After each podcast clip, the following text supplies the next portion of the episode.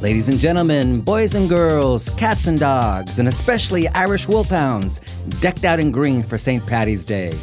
It's Thursday at 3 o'clock, and you know what that means? It's tea with me, BVP. Live from the Michigan State University campus, it's your host, Bill VanPatten, aka BVP, international superstar and your own diva of SLA. And speaking of St. Patty's Day, with me are my two lucky charms, uh-huh. Angelica Kramer and Walter Hopkins. Say hello to everybody. Hello. Hello out there. It's great to be back. Can't you do it in an Irish accent, Irish brogue, either one of you? Oh no, No. I can't. Walter, Walter, you're always- you must be able you're always to. doing that. If I yeah. heard it, I could, but You're always doing that fake uh, bit British, British, thing yours. British accent, but I'm not No, sure no, I can no. do the Irish one. I like being a lucky charm. That's good. Yeah. That's good. As long as You're people the- don't eat me like you can be the half moon and you can be the star. How's that? There we go. I don't know what that means, but yes, sure. Whatever. Lucky Charm. The cereal's Lucky Charm. They Oh, the, those, the yes. little Mhm. stars and half moons and Marshmallows. shamrocks and whatever. Oh, I want to be a shamrock. or you could be a shamrock if you want. Okay. So here we are. We had a we were back from our hiatus. We had spring break last week. Thank th- all of you for tuning in to us after our little break. Um, I went to Oklahoma right before spring break. That was fabulous. Those people are really really cool. Uh, Southwest COLT um, was the uh, venue for the event. A lot of people. I gave a a keynote. There were like f- I think like 400 450 people in the audience. Wow. It was really and really treated me well. Really really good people. So thanks to everybody in Southwest COLT and to the people in Oklahoma for welcoming me. I had a great time while I was there. Next up on the Diva Tour is where? Do you know where?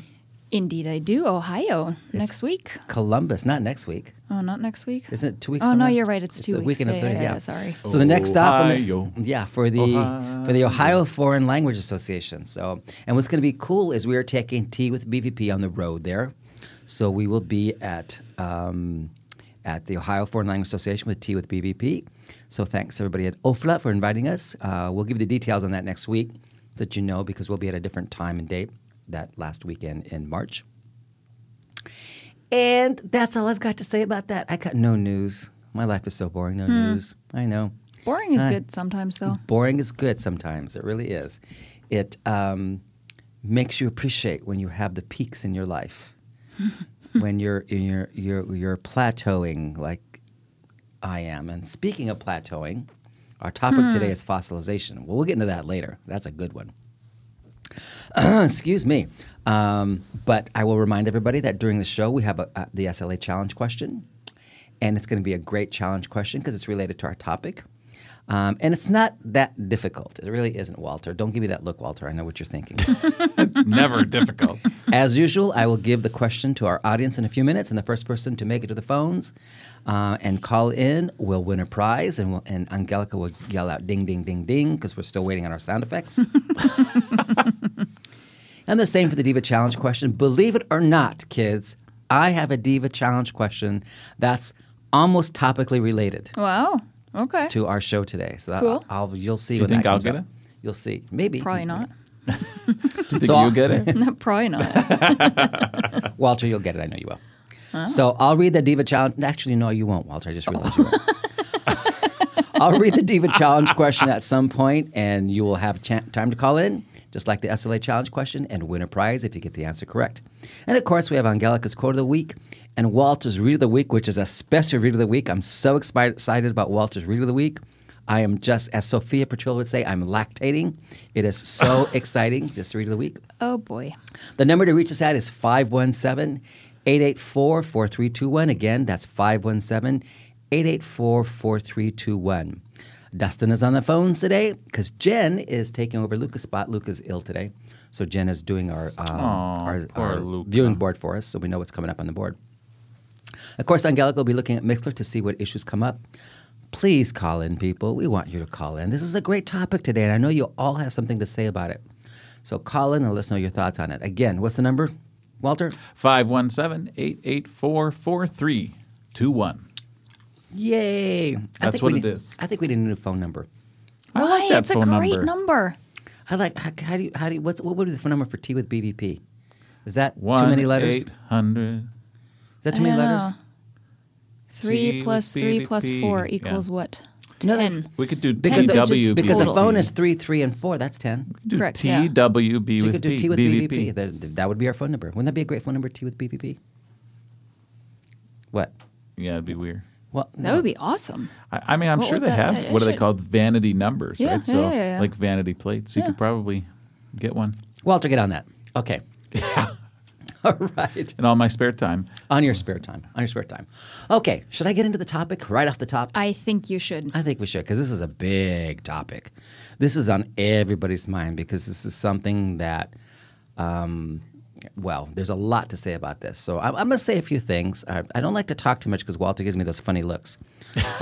Walter's not even looking at you, but okay. But anyway, so uh, our focus this week again is fossilization. Now, fossilization is a term coined uh, in the early 70s to describe um, a mechanism by which particular, I'm going to underscore particular aspects of a learner's linguistic system uh, seems to cease its development toward a native like norm. And I want to underscore its particular aspects of a learner's linguistic system, not the entire system. And it was actually Larry Selinker who coined this term. And what he says is the following. I'm going to quote directly because it's, it's, and I'll say it slowly, but it's, it's worth quoting directly. He says the following Fossilizable linguistic phenomena uh, are linguistic items, rules, and subsystems which speakers of a particular native language or first language will tend to keep in their interlanguage relative to a particular target language. So let me repeat that. Fo- Fossilizable linguistic phenomena are linguistic items, rules, and subsystems which speakers of a particular native language or first language will tend to keep in their interlanguage relative to a particular target language. And what he does in his articles, he offers actually most of his examples uh, come from the sound system. In fact, all of the examples he gives in that page come from the sound system. For example, he doesn't give this one, but this is one that we will all recognize. Some English speakers, not all, are unable to ever pronounce a Spanish R sound. Okay, so if I ask Walter, um, how do you say dog in Spanish? perro. Okay, that's Oh, you mean you really want me to say it? Yeah. Perro. Right. And then, and how do you say but? Pero. Okay, so everybody out there can hear the difference. And as someone who hasn't been able to approximate the norm for Spanish for doing those two sounds, and there are variations on this, by the way. The first one he did was like a, um, a velarized sound you hear in the Caribbean. Um, what uh, what would a non-native speaker who's fossilizing that sound sound like? Pero. Yes, exactly. Sounds something like that. So that would be an example uh, of a very particular feature that hasn't advanced or moved forward. Okay, even though the rest of the system might be native-like, he, Walter might have great syntax and great morphology, but he just can't pronounce this one thing right. Um, another example that Larry Selinker gave is the Thai tone system. Um, so Thai has tones like um, like Chinese, and that the, this this might show up in somebody's English L2. Okay, and I can't I can't give examples of that because I can't do that. But again, all the examples he gives are phonological. But uh, fossilization is not reduced to sound systems. It can be any subsystem or linguistic items, as he says in the quote. Again, what's important to understand here is that Selinker is not talking about a system wide non nativeness. So we're not talking about Angelica, for example, fossilizing at advanced low in proficiency in French. That's not what we're talking about. Nobody fossilizes at a, a, in a system wide level. What Selinker is saying is that very specific aspects of the linguistic system will remain non native like, while others may indeed be native like. Now, let's cut to the chase for the, my little criticism for fossilization as a construct. And it's not just my criticism, it's, it's a lot of people's criticism. So, fossilization is when we, we see lack of development in a particular thing, right? How do you demonstrate that? How do you demonstrate lack of development? How long does someone have to not show progress in a particular domain of language or system to say that part of the language is fossilized? Right? How do you, how, it could, five years, 10 years, 15 years, 12 years? Remember that old commercial when I was a kid about um, people who were constipated or eat prunes? and they say, how many prunes are enough? Are six too many? Are three enough? Six too many? That's what the commercial was about that. Because they're trying to sell a product to you, right? Um, and the same thing with fossilization. Is five years enough? 10 years too many? How long does it take for something, for us to actually say something's fossilized? Um, and instead of something being fossilized, do people actually maybe just plateau in a, sus- a subsystem or something? Um, is it that features and subsystems fossilize, actually is it that something actually ceases to develop, or is it that people stop interacting with the input when they feel they get good enough with some particular thing? If it's working for them, then they um, they stop interacting with input in a way that would progress, allow that thing to progress more. That that's been quote unquote fossilized. In other words, again, let's just say Walter's doing Pero. That's what it's in his interlanguage. And he does that for years, and he's like, oh, his R sound, his, his liquids are fossilized in Spanish. But lo and behold, five years from now, he goes and lives in Mexico. He might start to approximate pero and perro. He may not get him exactly native like, but the fact that he's not doing it the way he was doing it five years ago shows some kind of development, which means it was never fossilized to begin with. Anyway, so now um, the question then is this if fossilization exists, if it exists, is it maybe a question of individual differences? So it's not that, for example, um, Dustin and Walter and Daniel, who are native English speakers, are all going to fossilize on something the same way because they're English speakers learning Spanish, or English speakers learning French, or English speakers learning German. Um, what is emerging is that Walter might do one thing and Daniel might do another, and someone else might do another. So, is is it as, as a phenomenon? Is it something that that exists among groups, or is it merely a matter of individual differences? In which case, it could be traced back to some things that we've talked about before. Now, these are not trivial questions. The reason this is a good topic for this show. Now, I've been around for a while, right, Angelica? How long have I been around? 27 years. At least in dog years, maybe. My God, I've been around so long. Jeez. Come on. My God, they're about, I'm gonna. My face is gonna be a Mount Rushmore when I retire. Let me Not a day you. over 29. What are you talking about? Yeah, not a day over 29. Okay. Um, because I've been around long enough, and I remember, and there's still lingering things about this. In the 1980s, there was a big hubbub in language teaching um, where people were claiming that such things as a natural approach or exclusive focus on comprehensible input caused people to uh, uh, fossilize. And there was a very famous article. Excuse me, I'm getting over that. I'm trying to combat this flu. and so I'm going to have a cough now that. I'm sorry about that. okay, Walter, take over. Okay, yeah. So, uh, Okay. Give me the keys back, Walter. Okay. so, back in the 80s, there was a, a very influential article that in, in world language teaching, at least in the United States, um, that caused a big stir and made a lot of people freak out about fossilization. Well, they were claiming that if you didn't teach grammar and drill it in them in the early stages, if you just expose them to comprehensible input, if you didn't focus on accuracy from the get go, then your learners would fossilize. And fossilization became this big boogeyman in the 80s. I don't know if, did you read about any of this, Walter, in your training when you were, probably at MA? some point along the and way. you just blew it off, right? it's just been a while. The thing is, some people still believe this. I still hear this when I go out there. People say, "Oh, but if you don't do this, won't they fossilize?" Again, the idea is that somehow the entire system just fossilizes, freezes, like it's not going to move at all, right? Like input doesn't do anything when we all know it does. So my point is that all that argument about fossilization in language teaching was just utter nonsense. And the fact that some people still believe this just shows me that we we need to do shows like this and talk about this kind of stuff. So my argument that is if fo- fossilization does exist, and again in the Larry Selinker sense, not in the way it was portrayed in the 80s among language teaching, if it does exist, it's probably a natural phenomenon. And it's a natural phenomenon that does not respond to direct intervention. You can't go in and remove someone's fossilization. It's not like you can go in with a knife and cut it out. Here, Angelica, I'm going to go in your head. I'm gonna cut out that fossil. You got a fossilized X in your head. I'm going to cut it right out so that you can do this in English and not do it the way you're doing it. Right? that would not be very nice to Angelica. I know. I'm going to stand up for Angelica Thank right you. now. Thank you, Walter. I'll come across the table and help if he starts cutting open okay. your head. Thanks. Yeah, I would never do Help that. you, No, not him. Would never do that. so anyway, so so those those are our introductory thoughts on fossilization. That is a, a phenom- phenomenon difficult to prove. Um, from a scholarly perspective, and from a research perspective, from a teaching perspective, it's a, a concept that has been misappropriated and misused to scare teachers, I think, into not doing things that they should be doing, um, and um, and that we need to be careful how we use the term when we talk about language teaching and language learning. Okay, if you want to get in this conversation, you have thoughts about that, or share your own experience with people talking about fossilization, I'd love to hear your stories. Again, our number is 517 884 4321. Again, that's 517 884 4321. And um, it looks like, do we have a caller on the line already? I can't quite tell. Okay, we have a, Lizette, are you on the line? I am. Hey, How Lizette. I'm good. How are you doing? I'm enjoying my coffee in my tea with BV, BVP cup that I won at uh, ACTFL in San Diego. Well, there you go. Good for you. I remember you, Lizette. Oh well, I'm flattered.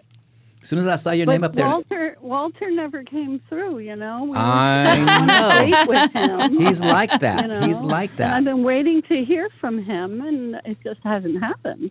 Well, that's okay. I've Bill got- makes lots of promises he can't keep. See, so. Yeah, my well, I my my mouth okay, writes I'll let you off the hook. my my mouth writes checks that Walter can't cash. So, um, but that's okay because we have a nice little poem about Walter we're going to read later that someone sent in to us. So, oh, great. so Lizette, what are you calling about? What's on your mind? Well, I could speak about two things, but the first thing has to do with comprehensible input.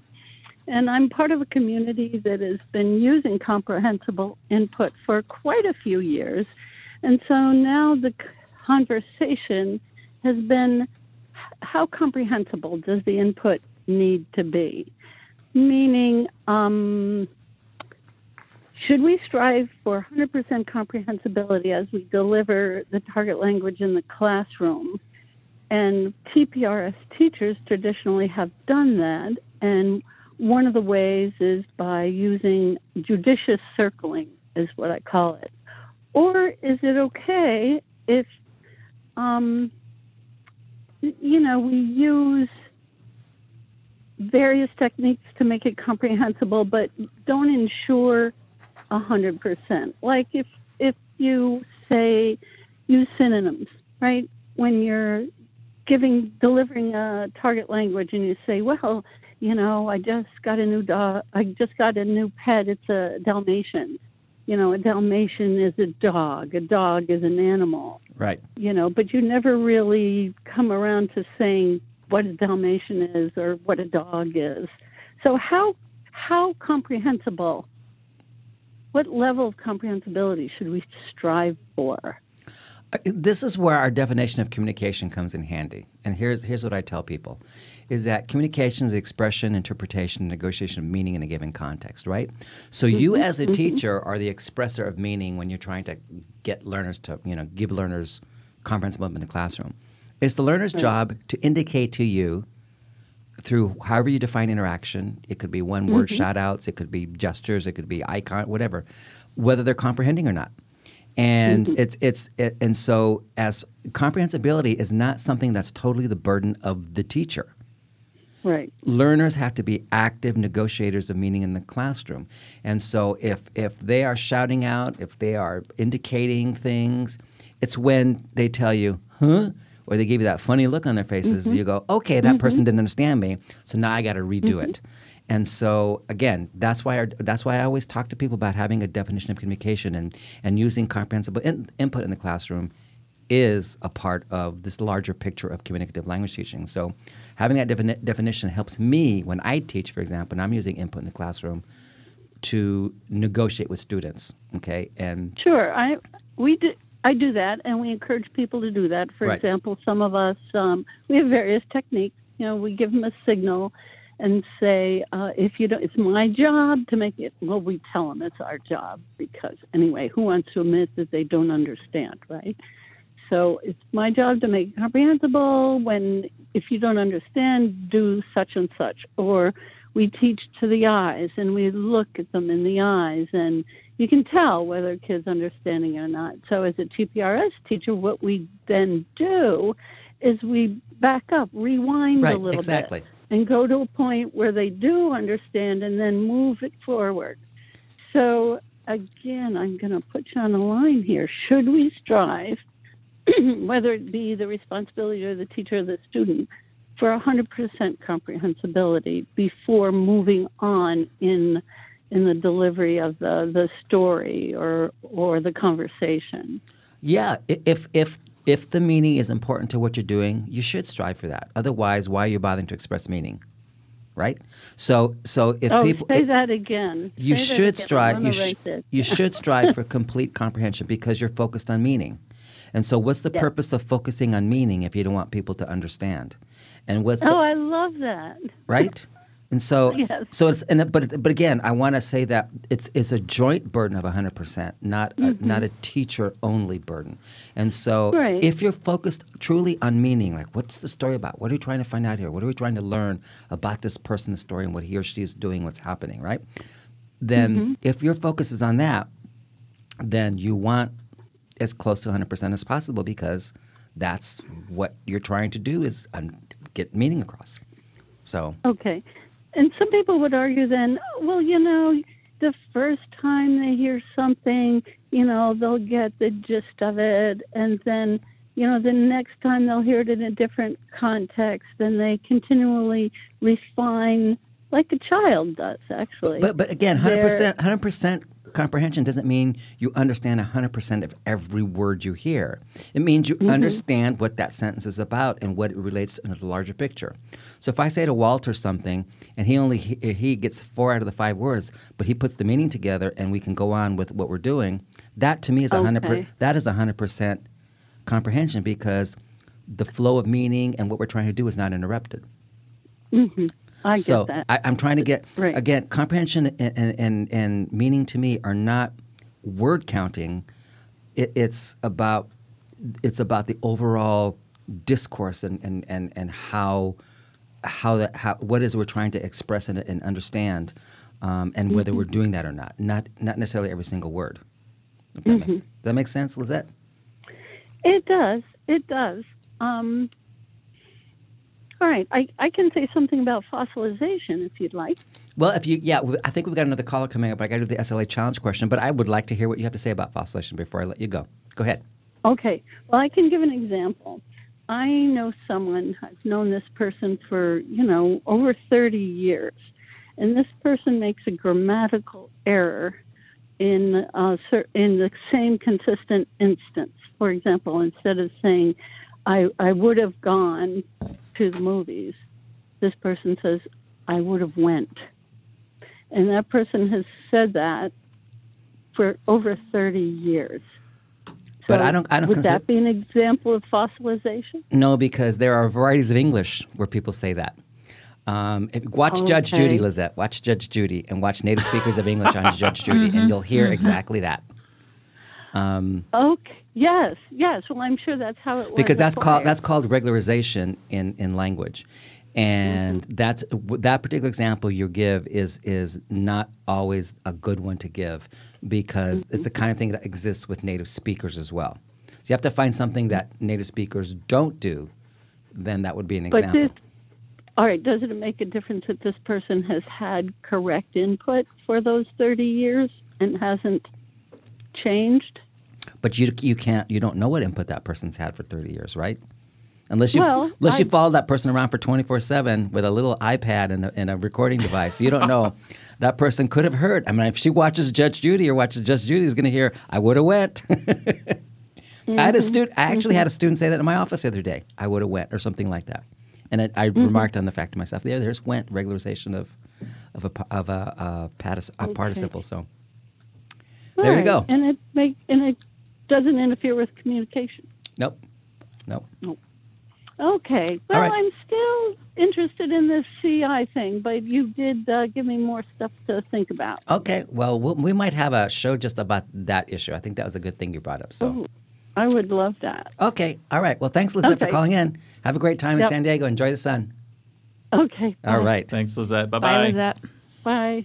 See, Walter, what you missed? You would have missed a great date talking to Lizette. She's a great person. There, you should have should have taken me up on that.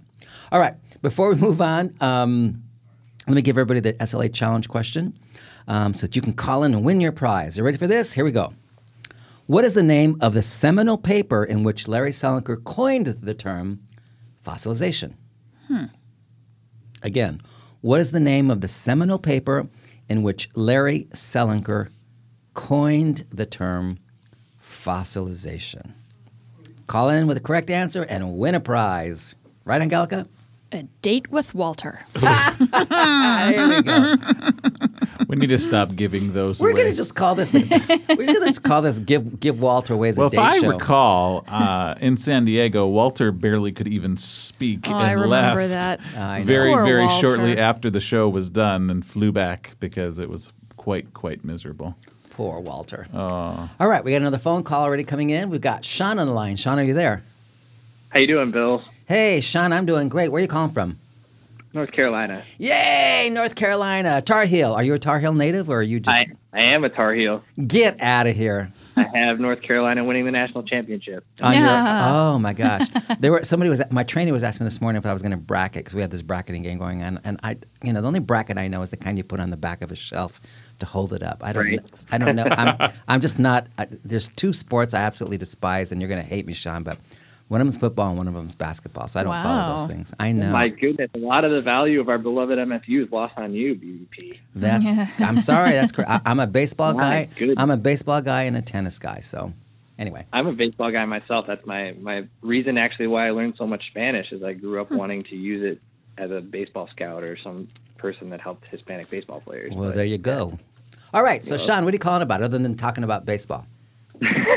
well, we can do that whenever you'd like. But Oh, I'd love to. Um, and uh, so I was calling about. I, I find this fossilization topic quite interesting, um, and I think there's a lot of new research that doesn't necessarily have to do with SLA specifically that supports the idea that we can not have fossilization if we're conscious about it. We've learned a lot about neurolinguistic programming and just the general neuroplasticity of the brain in the last few years, and based on that, and based on some of my own personal experience with being students and me personally having and then getting rid of fillers in my English, um, and then having my second language, which for me is Spanish pronunciation, messed up by reading and then fixed by phonology courses and exposure to study abroad time.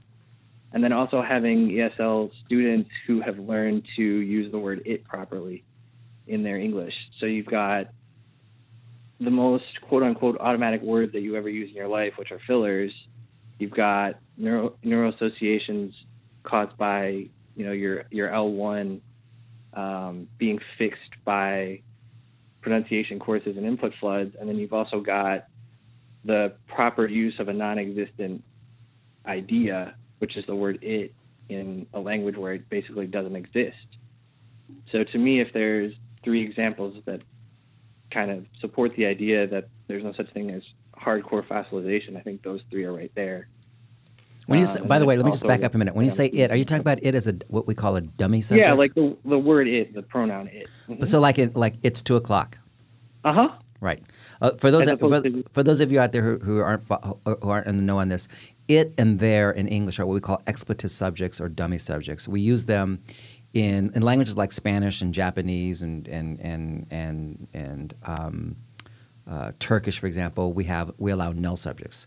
Um, in fact, they're required in sentences that that can't have a subject, a referential subject. So, like, it's raining. In Spanish, you would just say "está lloviendo." You can't put an "it" in there. And so, Right. but English and French and German languages like that require some kind of expletive subject to hold the subject position. And so that's that's what Sean's referring to. That that kind of "it." Gotcha. Okay. Yes. Um, and so your idea is that fossilization is. Are you trying to say? Are you arguing that fossilization can be overcome? Is that what you're saying? I think it, I think it's never a thing that is 100%. Yeah, I don't think it's ever a thing that's 100% set in stone. I think you might develop a habit that looks like fossilization, but it's probably not actually there for the rest of your And exactly, and that was my point at the top of the show is that it's so difficult to prove that that something is actually fossilized. And again, it doesn't mean that fossilization doesn't exist. It really could be a real phenomenon, a real mechanism in the head. Uh, But we haven't got to the point yet where we've been able to demonstrate. There, act, you know that there's actually, Sean, no evidence in the literature that fossilization exists. Nobody ever has done a study that shows here's fossilization. The people, yeah, and I think I think with those examples that I brought up, I mean, those are just they're just the principles of them, right? And, and I'm not the premier anything on fossilization or lack thereof. It just seems to me that right? that's a lot of stuff to suggest to to have to prove against. Right. So Right. Yeah. And again, fossilization could be if it exists in some subdomains, uh, like like the you know not putting an it in a sentence. Um, could also be depending on the nature of the first language. Could also be a phonological issue and not a syntactic issue. So Oh, some okay. some Spanish paper, for example, might say "it's raining," and you think they're not Yeah. putting the "it" is, but in their mind Correct. it's there. But because phonologically, you can't do a double consonant in Spanish at the end of a syllable. There's no such thing as a ts in Spanish at the end of a syllable. It's raining. Okay. That's an impossible sequence in Spanish. So a lot of Spanish speakers say it's raining, and they think they're saying it's raining. But what they've done is they've dropped the T because they cannot make that consonant cluster. So it's, it's a Okay, yeah. it's a phonological maybe fossilization, but it's not a syntactic fossilization. Because and we look at what they're doing in the language, and we know that they have those expletive subjects elsewhere. So um, anyway, so some of those things we have to look at, you know, in different ways. But um, anyway, so and if English is Wow, a weird that a language. ton of sense. Yeah, And I hadn't thought of it like that, but that is, yeah, absolutely. Okay, Sean, I'm going to let you go. you Um, have blown Sean's mind today, Bill. no, Sean's a good guy. It's not your mind's not blown, Sean, Yeah. All right. I mean, the purpose of this is obviously just to anybody who's worried about, oh no, it's fossilization. Like, don't don't stress. It's almost certainly not a thing, and if it is, Right. I've seen stuff that looks like it overcomes. So if you're Right. a teacher out there worried about it, Right. just nothing to worry about. And and, and, and, and these are these are natural phenomena. Look at the kid learning English as a first language, for example. I mean, again, we have to look at hours, not years. I've said this repeatedly in the past. It takes that kid until the age of five to get the pa- simple past tense down in English and do it 100% of the time. Yeah. How many years is that kid trying to get the past tense down in, in, in his output or her output, right? Right. And those are hours and hours and hours and hours. So, like, we're talking like 13,000 hours. And so, would we say, if we measure that kid at, at three and a half, say, oh my God, the kid's fossilized? Can't do a past tense. Kid's been getting past tense for two and a half years. He's fossilized. Oh my God. Eight hours, eight, eight hours a day of, of comprehensible input, and the kid's fossilized. Look at that. But lo and behold, at age five, there's the past tense. And Oh, they no still passes. say, I go to potty. And then you know, at the age at the age of five, at the age of five, they hear the dog was chased by the rabbit, and they think the dog chased the rabbit. And you go, oh my God, passes fossilized. Doesn't have passes. Poor kid is fossilized with only actives. Lo and behold, by the age of eight, there are passes. So you go, oh, I guess I spoke too soon. Ask so that I mean, same person how many 15 year olds they know who have the same problem. Yeah. You're So, so we have to. This again is a, it's a problem to, to to talk about fossilization in certain ways. So, again, I'm not saying it doesn't exist. I just, I, I as a scientist, I want to, I want someone to show me how they're going to actually show it exists. Um, and that because fossilization means it can't something can't be changed and what you're arguing that i agree with sean is that it can't some things can change and how how how they change is that's up for debate right but the, the, but they can change. So nothing is really truly ever fossilized. Maybe. For sure. Okay, I, I sort of agree with you on that. So, well, great, Sean. Ooh. Thanks for calling in. Good luck on your bracketing. I hope you win. Appreciate it. Thanks a lot. okay, all right. Bye, Sean. Bye, Bye. Sean. Bye bye. All right, before we go to Walter's segment, I am going to reread the SLA challenge question since we're on the topic of mm-hmm. fossilization. And here's the question What is the name of the seminal paper in which Larry Selinker coined the term fossilization? Everybody interested in second language acquisition, the uh, basics, should read this paper. Okay. Walter, Walter. can you do this in an Irish brogue, Walter? Nope. Tomorrow's St. Patty's Day. Yeah, you should have really practiced that, Walter. I'm a little bit disappointed. I'm so sorry. Are you, though? Nope. uh, so Walter's read of the week has been hijacked this week by a man named Bill VanPatten, who wants me to promote his newest book of short stories. It's- Yay! I'm sorry to do this to come your audience. I made Walter do this. Sorry. Yeah, it's all right. I haven't read it yet, so I can't really promote it, you know. So, but anyway, it's called "The Whisper of Clouds: Stories from the Windy City." It's And it is by a man named Bill VanPatten, as I mentioned, and it's available on his website, inputandmore.com. So go to inputandmore.com and find The Whisper of Clouds Stories from the Windy City. Uh, these are short stories about what's the Windy City? I mean, no, You're I'm just so kidding. funny. Chicago. So, and uh, Walter's the Windy City. you're a funny guy. Anyway, so go ahead and uh, check it out. The Whisper of Clouds by Bill VanPatten, Nice available on. Amazon as well. And just because I don't just promote without this, we're giving this away today to whoever calls in and answers the SLA challenge question. Oh, question. wow. So answer the SLA challenge question, and you will get a free copy of The Whisper of Clouds, my gift to you for calling in. So there. Thank and you, I Walter. touched it, just so you know. He touched it. he put his hand in my book, and he touched it. Will it be a signed copy? it will be a signed copy. Wow, man. People call.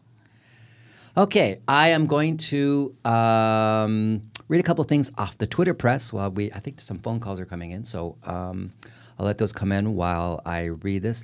Um, Luca tweeted out this last week: Is fossilization real? Fifty-three percent of the people said yes, twenty-five percent said no, and twenty-two percent said no lo sé, which I don't know who where they got that from. Which means, of course, I don't know. it Um, really said that?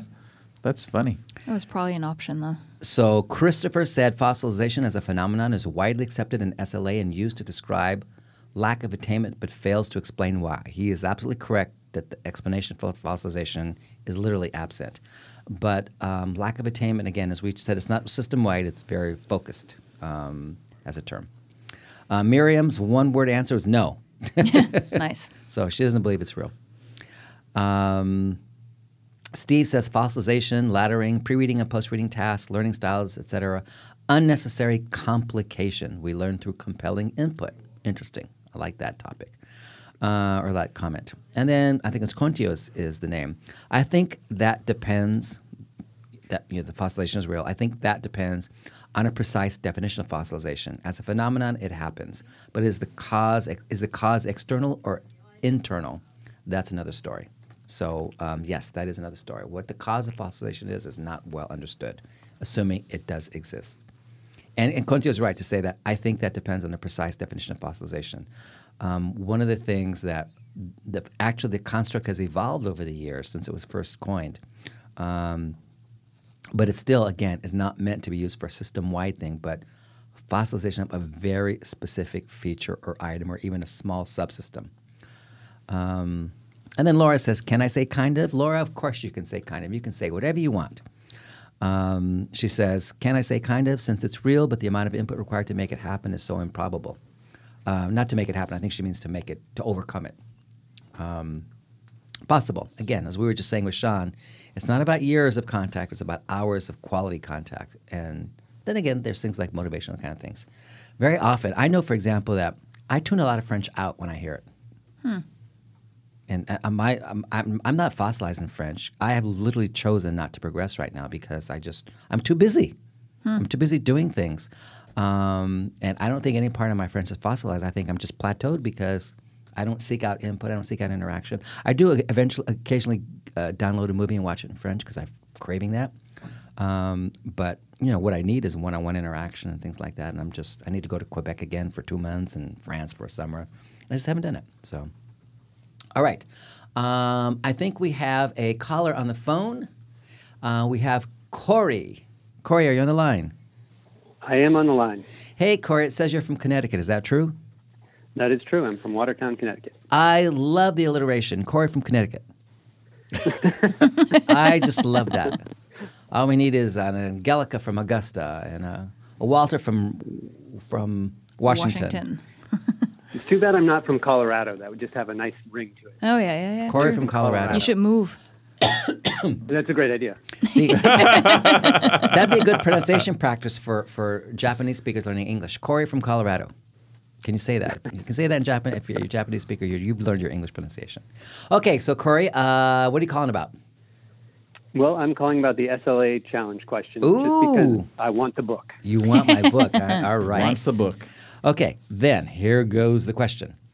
Um, what is the name of the seminal paper in which Larry Selinker coined the term fossilization? Take it Well, away, I'm hoping Corey. it's interlanguage. Oh, I'm sorry. Go ahead, take it away. What's the what's the paper called? I'm hoping it's interlanguage. It is interlanguage. a Yay! Ding, ding, ding! All right, and I will actually put on the in, in my signing of the book, with lots of love, Bill. If you can give me the year it was published in and the place it was published in, so people can go Oh look my it up. goodness. Oh, no. I was just looking at it on uh, Wikipedia, and Oh. I didn't look in enough detail. Okay. Well, it was published in 1972 in the journal called International Review of Applied Linguistics. So for our, for our audience out there who wants to go look it up, but I'm still going to sign your book, Corey, and put lots of love from Bill. How's that? All right, thank you. I won't much. put that in there because if you're married or have a significant other or something, I don't want anybody to get jealous or think something funny is going on. So I'll just put, you know, to No, I do want my wife to be jealous. Okay, I'll put on there. See you next and I do Corey. have a fossilization question. okay, shoot. Let's see if I got an answer if for I you. may. So, I know that we also lo- lose high pitched sounds over time just because of the way um, the mechanisms work. Could that end up being true in other situations as well when it comes to pronunciation? Um, I, I don't think when language. it comes to hearing, I'm sorry, when it comes to hearing those kind of nuanced differences? No, I don't think the language works that way um, because language isn't tuned to those kinds of things. I, I know. I think you're trying to do something anal- uh, make an analogy, but it, that doesn't happen. I, I can't. I can't say it does. Um, you you pretty much can perceive anything that's language related because the language module is encapsulated and is not. It does. It doesn't respond to those other modules that are that are related to other kinds of perceptual things like seeing and hearing and things like that. Does that make any sense? Yeah, Probably not. Yeah. Yeah. So I would I would say no. Well, I, I would say yes because I I think it really comes down to meaning. As the meaning becomes important, you'll learn to listen to it. Yep. That's that's why communication. I keep harping on communication, is at the heart of everything we do. So- All right. Well, thank you very much. Well, thank you, Corey. Your book will be on its and I way. can't wait for your next book either. All right. It's gonna it's gonna be with it. it's gonna be called Snowbound: Stories from East Lansing. Yeah, I bet, right? Okay. Dustin, Dustin, do you have Corey's information? Okay, great. Well, that book will be on its way to you soon, Corey. Thanks for calling in. Have a great have a All great right, weekend. thank you. Okay. Bye bye, Corey. Take care, Bye, Corey. Corey. Bye bye. Corey from Connecticut who wishes he was from Colorado. Yay. All right. well, let me give the Diva Challenge question. How that we got that one out of the way, and people, we only have, oh my God, show's going by fast today. We only have uh, about 10 to 12 minutes for people to call in on this one. So here's the Diva Challenge question related to fossilization, Walter and Gallica. Ready? Oh, y- totally. What Academy Award winning actress starred in the sequel to Jurassic Park? The Lost World is the name of the sequel. What Academy Award winning actress starred in the sequel to Jurassic Park? The sequel being named The Lost World. Call them with the answer, and you will win a prize. I actually, whoever calls in, I'm giving these away like hotcakes today. I feel like a used car salesman. I got a copy of Dust Storm Stories from Lubbock. That will go out to the person who calls in today with a Diva Challenge answer. It's easy. You got a computer in front of you, you Googleize it, you'll be calling in in no time. Okay. Um, all right. And uh, we have Andy on the line. Andy, are you there? I'm here. Hey, Andy, where are you calling from? Calling from McKinney, Texas. McKinney, Texas. I Yeah. think I met Andy at Southwest COLT. You did. I Yeah. did. Yes. We're old friends. We're old friends. We ha- I remember we, st- we stood in the reception and had wine together. I remember that. Yes, right. It was man. It was a great. You got uh, answered a lot of our questions. You were you were a good sport for sure. Well, thank you. And I heard from Marita, so I'm going to be probably coming out to McKinney in the fall. So Oh man, that's great. Man, that's gonna be that'll be awesome. I expect a drink out of you. Okay. Andy, Andy, what are you calling about? Well, I'm I'm calling about lots of things. Uh, Well, you wait, off, this, is, this is only an hour show. We got 15 minutes I know, left. So I know, I know. Let's get to the important things first. I want to call and uh, and even though I'm pretty sure he knew I was joking, I wanted to apologize to Walter for that hashtag. Don't bring Walter because usually there's truth behind every joke, but I promise you there was no truth behind that joke. He, It's uh, all right, Andy. Yeah. No apology needed, but it's certainly accepted, and you are forgiven. No Oh, thank worries you so at much. all. That makes my day. Um, Uh, well, before you go on, Andy, I just want to read you something that was tweeted into us from Chris. This was Okay. a poem written about Walter. Since you're apologizing to Oh, Oh, Walter, God. so and here's what we got, and then you can a- you can ask your question. It, it, it went- Okay. it goes like this. Chris tweeted this in: Roses are red, profes not jo- profe is Spanish shorthand for profesor. Uh-huh. Roses are red, Profes not joking. Walter's so mm, damned hot, he is smoking. Oh my word! man, he's getting more famous by the day. I tell you. They haven't even seen my beard yet, so There you go. Oh, true. We got to get that out. Um, Okay, Andy. So what's your question? okay. What's up? my, um, I'm sorry, I haven't been able to listen to the show, so I don't know if this will have to do with the show. But it's something me and my colleagues were talking about in Oklahoma City a couple weeks ago. Um, uh, so I brought up the idea of patterns, and I know I've listened to your show on paradigms, and you basically said, put those charts up if you want, but they're a complete waste of time. You know, they're not going to get in the kid's head. That's not what gets in their head. And that struck me because we definitely don't focus on charts in my class, but I will put them up every now and then um, if I feel like a kid is looking for it or if they're doing a lot of non-native speakery things, but it's not a focus.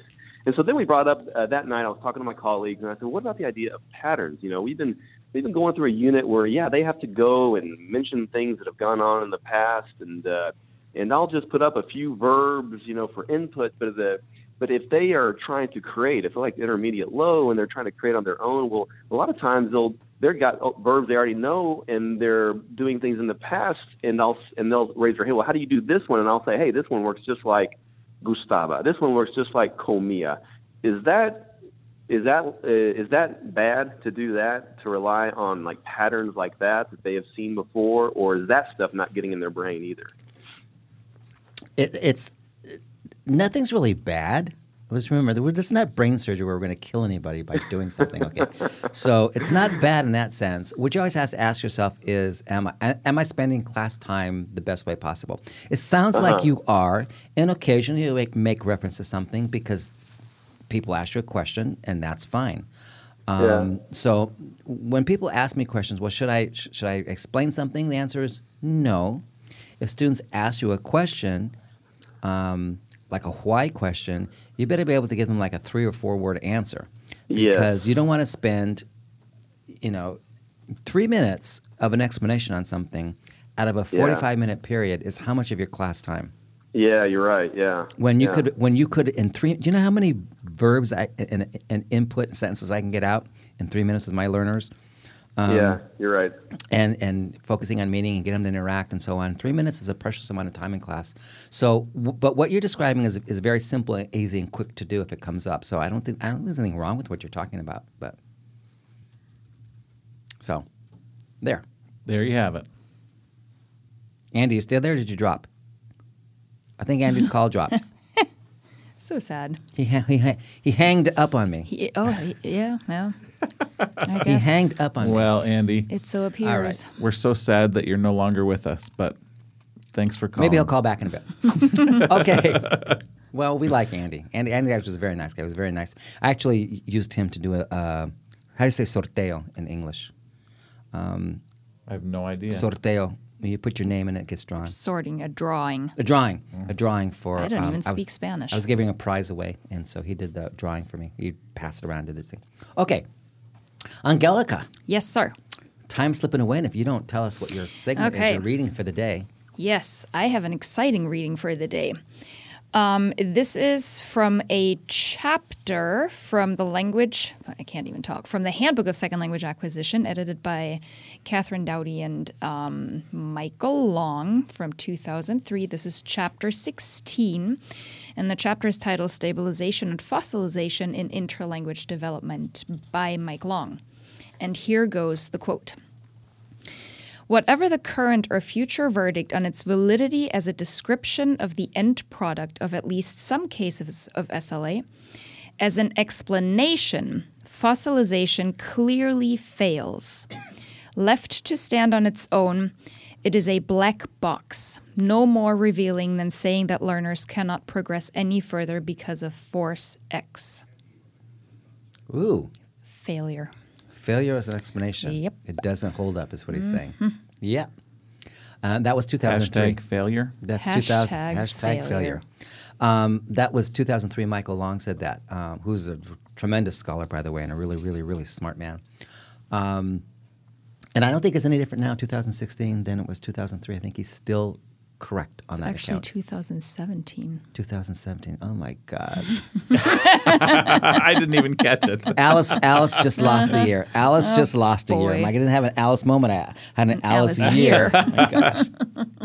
Jeez. Well, anyway, that's a that's a good quote. And see, that's the problem with something like fossilization. We have all these terms that get thrown around, and then teachers hear them, Mm-hmm. and they think, "Oh my God!" And then I, I won't talk about the two people who wrote that article in '82 that just caused so much controversy in language teaching by using the term fossilization. And if you don't teach them grammar and make them practice they're going to fossilize. Just scared to beat Jesus out of people. And that became a cornerstone of, I will say this, of Alice Omaggio's book, which was a book that a lot of people use for language teaching that mm-hmm. I think actually did more to take language teaching backwards than forwards in many ways. But anyway, and she was a colleague of mine too, but we, uh, we disagreed on so many things, Alice and I. Okay. Um, all right. Uh, thank you, Angelica. You are very As welcome. As usual, a good little quote for the day. Oh my gosh, we have a caller on the phone. Look who Really? it is. Really? Is this Sean?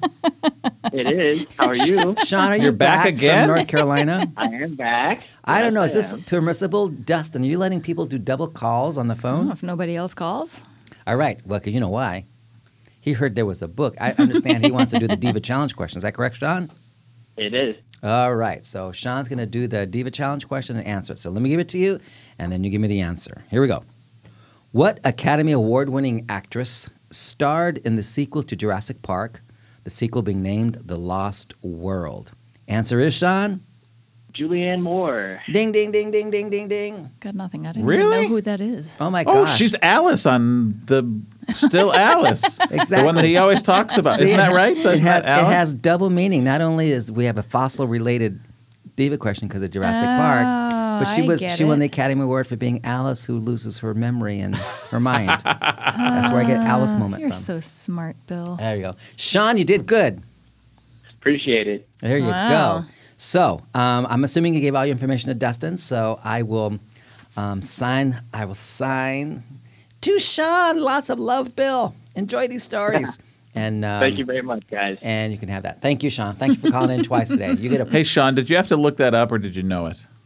I did have to look that up, and I actually discovered that she is from the great state of North Carolina as well. Oh, there you go. There you go. Oh my God, I'm hitting that out of the park today on this question. I tell you. You are absolutely doing that. There you go. All right.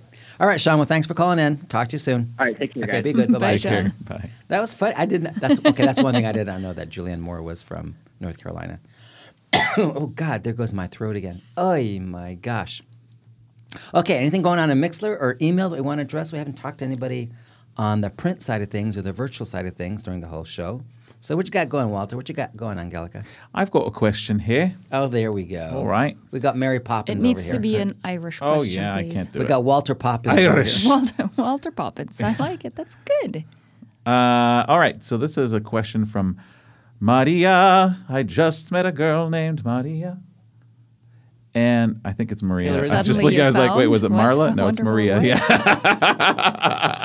uh, and here's what Maria has to say Has any research been done correlating kids' rate of L1 acquisition in the home with their subsequent w- rate of L2 acquisition? The answer is no, and I talked about that in the show. That would be. I wish there were a way to do that.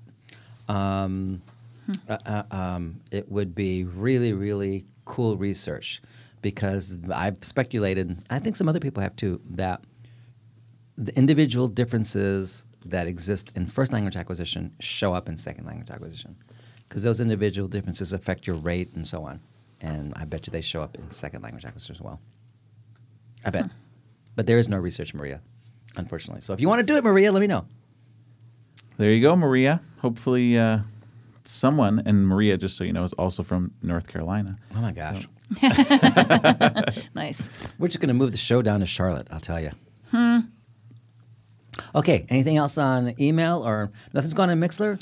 No, very quiet. Um, but Diane suggested a um, topic on Twitter language acquisition and literacy development. Same, different, how? Thanks. Language acquisition, literacy development. Same, different, how? Um, oh, yeah, I could answer that in one sentence, but I won't if she wants it to be a show. Oh, oh. no, if you if you can answer it in one sentence, do it right now. Of course, they're different, but one is partially dependent on the other. Hmm. Ooh, There you go. more How's to that? come. To be continued. To be mm-hmm, con- mm-hmm. dun, dun, dun, dun, dun, dun, dun, dun. I was looking for a new show theme in the next couple of weeks after the next. For April, we might put that one up for an April show. Cool. Remind me. I'll forget. I have I'll a an question. Alice moment. I won't remember. I have a question from Stephen. And Stephen says Is fossilized pronunciation caused by a lack of acquisition of L2 phonology or a lack of development of speech motor skills? Um, we don't know. Um, there's been work done a lot by um, Flege on this. Flege is one of the principal researchers on L2 phonology, and a number of others too. Um, but he, he's a big name. And they have shown that actually things that are non-native like in pronunciation can change. They can be overcome. And it's not clear whether it's underlying representation, which would be the phonology, or if it's the spell out when you're speaking, which would be the articulation or the motor skills. I think that i- i- who's who's that from? Stephen. From Stephen, which I think is what Stephen's referring to. So you could have in your head, for example, the phonological representation. You have the underlying abstract nature of how English sound system works and how things combine and so on.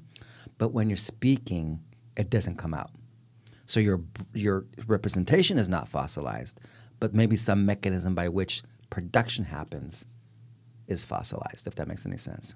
And this is the the, the, problem with Larry Selinker's conceptualized fossilization is really what is it? Hmm. I mean, if it's not, if my representation is fine, then is it really fossilization because I can't do it? Um, and so there you go. Interesting. Yeah. Fascinating, in so, fact. So, Stephen, yes, they're, they're, um, it probably could just be the articulatory things and not the underlying representational stuff. There we go. What time is it? Oh my gosh, look at the time. Mm-hmm. We got like three and a half minutes left. What are we going to talk about? Who's, If who's, who's not here? Let's talk about it. If, if only somebody were to call in.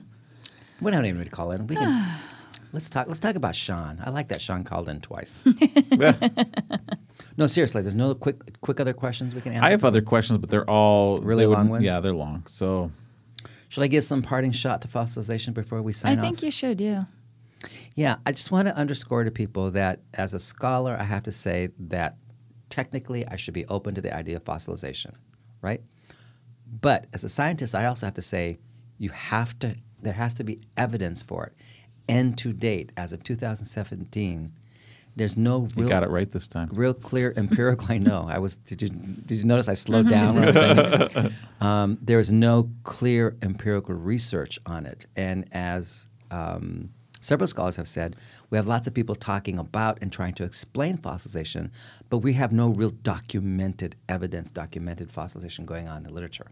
So we have explanation before evidence, which is kind of an interesting concept. Usually, you have some kind of evidence that you're trying to, or observation you're trying to explain, right? Um, but there you have it. All right. And it just also, fossilization is not tied to the critical period. I know. I know someone's going to ask that. So there, I just said it. It's not tied to the critical period. There you have it, ladies and gentlemen. There you have it. Oh my God, I think I'm fossilized in some areas of my thinking these days. I've been thinking that, but I didn't want to say anything. well, you know, that's because I read your mind, Walter, and I know exactly. I know what you're thinking. I just think you're looking fossilized these days. Oh my gosh. Wow. Harsh, harsh words, harsh Oh, I'm so Jeez. sorry. I'm going to go back to the volleyball days. Hmm. All right. Well, we should start signing off here. We only have a few minutes, or minute and a half left. We want to thank our technical producer, Daniel Trego, who's there at the boards doing what he needs to do. Our poor media producer, Luca Giappone's out today, ill, but he's here in spirit. He's probably home listening. Um, we thank him the talented and trusted call handler and muscle man. I love calling him a muscle man. Dustin DeFelice, who's been handling the phones today. Um, our intern, Jennifer Lee, who actually took over Luca's job today and has been running the board so that we can, nobody knows this, but we have this big screen in front of us so we can read callers coming in and there's a time clock up there. It helps us run the show. Um, so Jen has done a really good job taking that over today for Luca. So thank you, Jen. Uh, we always l- also like to thank the College of Arts and Letters at Michigan State University, especially our dean, Christopher Long. He's away right now, I heard, but he Oh, should be LA, back right? soon. Yep. So he'll be back soon. But we love Dean. We love our Dean, Christopher Long. As a reminder, the ideas and opinions expressed in this program do not reflect those of the College of Arts and Letters, any of our sponsors, or any other official entity of Michigan State University. And of course, we want to thank all of you listeners out there as well, especially Sean, because you called in twice. Yay! Woo, go Sean. Okay, um, we will announce our topic for next week on our newsletter, so be on the lookout for that. Until then, have a great weekend and happy second language acquisition to everyone out there. Say goodbye, Walter. Goodbye, everybody. Say goodbye, Angela. Tschüss, bis nächste Woche und fröhlichen St. Paddy's Day morgen. There you go. It's right. That's right. I heard St. Patty's Day Morgan, but And as Yeah, we genau. say here in Spartan Land for tomorrow, Go green. green. go white. No, Go just on, green. you have to add that in there. Only green. Okay, we'll All go green. green. All green. All the way. And the Do top they of the play morning tomorrow? tomorrow. Yeah, they do. in the Yeah, so green gosh. plays on. Oh, man. Uh, It'll be welcome to my nightmare. It'll be yeah, I know. Mine too. It'll be nuts.